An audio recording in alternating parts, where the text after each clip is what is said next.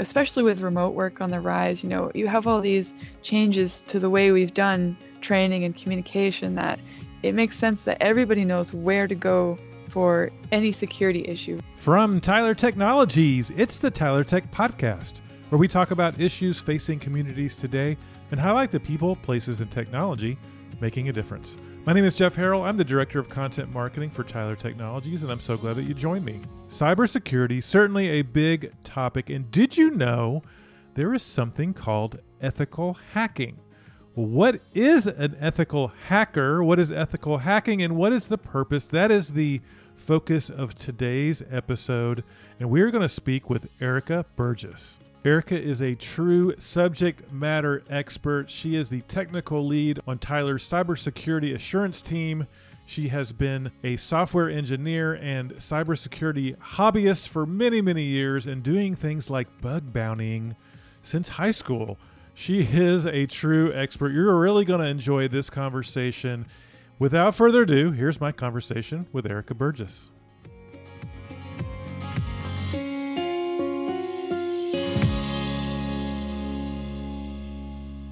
Well, Erica Burgess, welcome to the Tyler Tech podcast.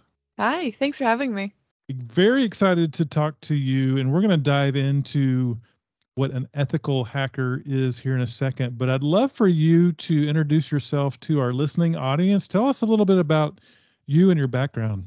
Yes, thanks for having me. Uh, so, I'm Erica. I've been hacking and writing about hacking since high school uh, where I did some freelance consulting. I previously worked as a software engineer for about seven years, and outside of work, I do bug bounties and uh, blog about hacking and release CVEs and, and new exploits.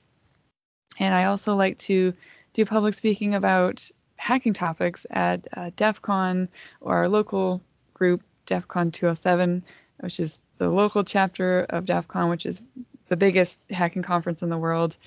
And I've currently been working as a technical lead on the cybersecurity assurance team, where I help train pen testers and uh, do pen testing myself and methodology and other processes. So this is your world. And first of all, I didn't realize they had hacking back when you, you, you know, I'm a little bit more senior person, but I didn't know they had hacking back when you were in high school.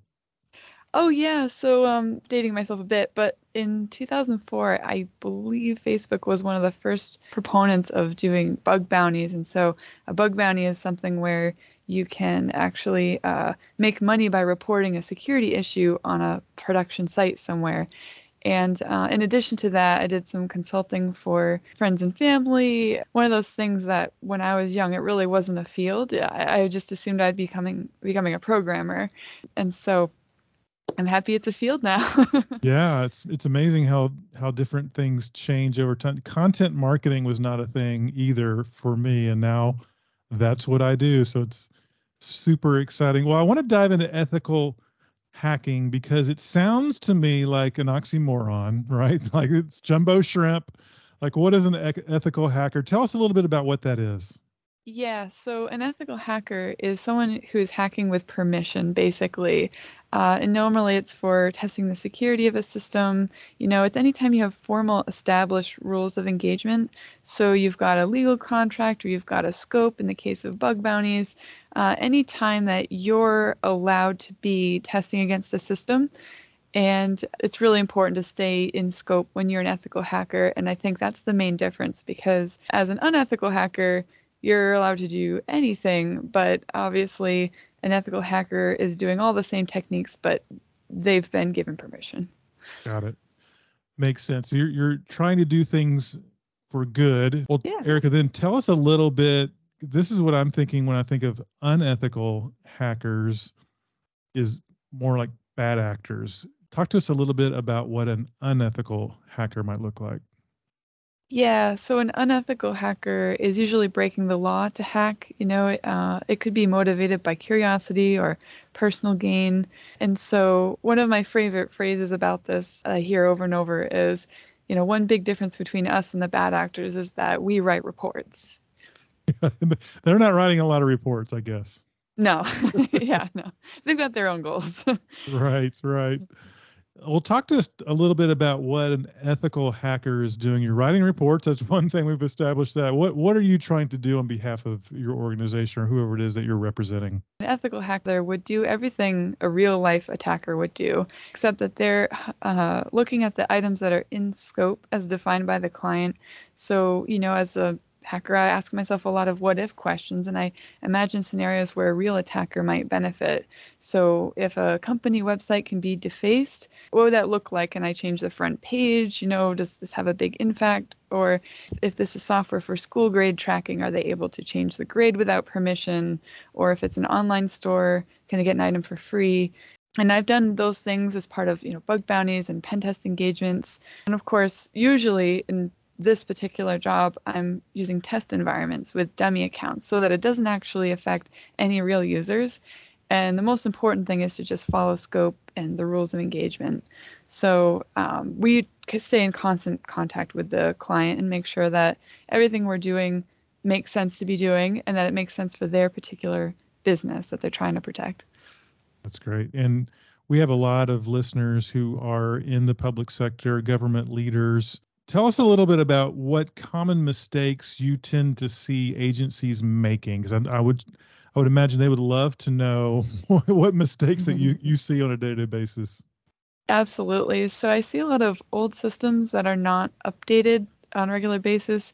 You know, the old versions of anything, any system, uh, library, content management system, whatever you've got, is going to be more vulnerable if it's been around for a while because there's been time for those exploits to become public and well known. And that makes it very easy for an attacker just to go to Google and say, whatever, uh, something soft version 1.7 exploits. You know, they just Google that and they can find out what they need to do uh, to get into the system.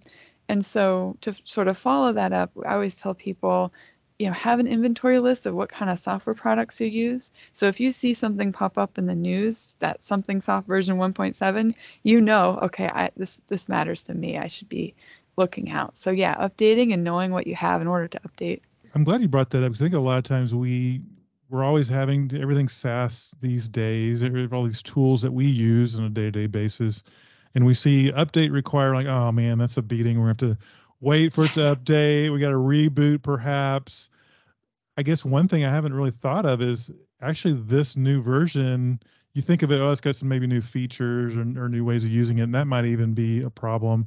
But you don't think, hey, there may be some some fixes here that's going to help me be more safe from hackers. So that, that, I'm glad you brought that up because I don't think people think that way. Exactly. Well, talk to us a little bit about what agencies can then do to make it more difficult for hackers. Yeah, I have to say, um, communication is my favorite answer for this, and it sounds low tech, but it's so important. It covers three really big issues, which is documenting what you have for inventory, training your employees with, especially with social engineering, uh, issues, and of course, documentation. So, especially with remote work on the rise, you know, you have all these changes to the way we've done training and communication that it makes sense that everybody knows where to go for any security issue, right? Like, okay, who's the admin of this? If I see a new account that I don't recognize, what who do I talk to? You know, and making sure you have some kind of way to communicate to everyone that there's a a venue for talking about that stuff. It's very important. I'll be back with my conversation with Erica Burgess in just a moment. Well, if you're a Tyler Tech client and listening to this in early 2023, you need to know that Tyler Connect is coming up May 7th through 10th in beautiful San Antonio, Texas. Great place to dive deeper into the products that you use and to network with peers. For more information, go to tylertech.com forward slash connect. Now back to my conversation with Erica Burgess. I know I've heard in the past simple things like keep keeping your passwords updated and not using obvious passwords, not falling for phishing and things like that. Are, are there some also just some basic things people can do just to make it a little bit harder as well? Yes, absolutely. When you bring up passwords, you don't want to reuse passwords. That's a huge one. I still see that all over the place. And of course, keeping your systems updated. But yeah, that that that training and making sure you've got good practices where you've got things up to date. Those are really big. They're simple to say. They're much harder in practice to especially if your organization is big. And is it a best practice to keep your passwords written on a post-it note by your by your computer? Is that a best practice? no, it is not. no. I thought you might say that. Well, tell us any stories that you might have where perhaps ethical hacking was able to help an agency or an organization. Yeah, I definitely have a few examples of that. Anytime I find command injection, which is uh, in this case, an easy way to take over a server where you're able to install ransomware or you know crypto mining, whatever it is.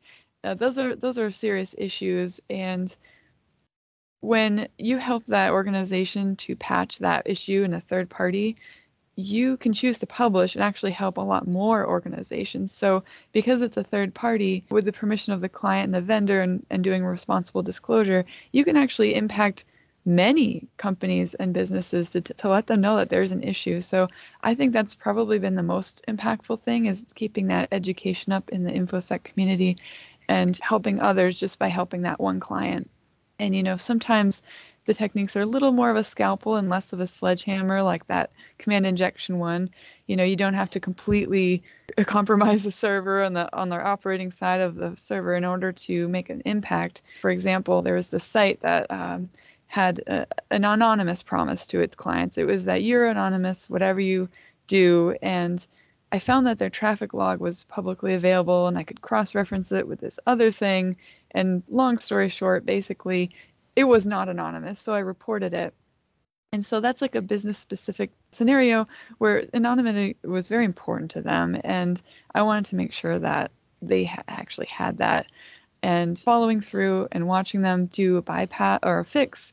And then I would bypass that fix and make sure I could still exploit it and sort of have that back and forth with them until they really got it right. And another one is shopping cart because online sh- shopping is huge. So I love to tell this as an example. So I was able to manipulate uh, another user's shopping cart and it's it's kind of a big deal, you know, like it's it's one of those things where you have to make sure that like your hack makes sense for the situation you're in. Like it's a store. Okay let's make sure that certain things are anonymous that credit card is safe that you can't interact with someone else's cart. At the end of the day that matters a lot to them and so that's why it was reported eric i'm curious because with COVID we were headed more towards online shopping apple pay paying with your phone everything being more online more accessible online. In fact i went to this store the other day and it said no cash. They didn't even accept cash. Has that made it harder for government and for businesses to be protected because of the, the just the number now points of access into e-commerce and systems has that made it more difficult for government and businesses? That's a really good question. So there are special rules for pci environments any kind of payment system. Uh, you know they're held to a higher standard but you're right at the end of the day it is yet another attack surface and so it is another way to get in, unfortunately. So test everything, of course. I'm a pen tester, so I'm biased. I will tell you to definitely test everything you can and have an expert look at everything. Yeah. Sounds like there's a few themes I'm going to take away from from our conversation. One, make sure you update your software. Yeah. You the, late, the latest versions. Communication and documentation is key. Test everything don't keep your passwords on a post-it note by your computer. Anything else you want to share before we wrap this up? Yeah, I mean, I think a big thing is culture, you know, being able to talk to your employees and say, hey, I have a concern. I think we've used this password somewhere else before. You know, keeping that openness to say, if you see something, say something is that very much under the same umbrella as communication, but it does matter a lot to be able to even have those conversations is, is a privilege, you know. It wasn't too long ago where talking about cybersecurity was very uncomfortable to the point of no one would talk about it. You know, 20 years ago, everyone was worried about it, and and that didn't fix anything. That talking yeah. about it fixes it in, in action. Yeah. Yeah, making it uh, taboo is not the right word, but not making it a, a, a, subject that we don't address. But the more you address it, probably the more diligent you're going to be to to stay safe and protected and things like this. That's great. That's great advice. Well, if someone wanted to learn more and wanted to reach out to you, what's the best way for them to do that? Oh, e- email. My inbox is always open. So uh, feel free to drop me a line at erica.burgess at tylertech.com. Um, also happy to have a call or any questions at all. It's definitely a hot topic whenever you say the word hacker. People have a lot of questions, and so I'm always happy to answer. It's a very interesting topic, and we've just barely scratched the surface, but we really appreciate the the insight and the fact that this is your world. You've been doing this since high school, so this is amazing. so thanks so much, Erica, for joining the, the Tyler Tech podcast. Thank you. Well, thank you for joining the Tyler Tech podcast. Hope you enjoyed that conversation with Erica Burgess. I know I learned a lot, and we have lots more episodes planned just like this on a variety of topics concerning the public sector. So please subscribe. Until next time, this is Jeff Harrell with Tyler Technologies. We'll talk to you soon.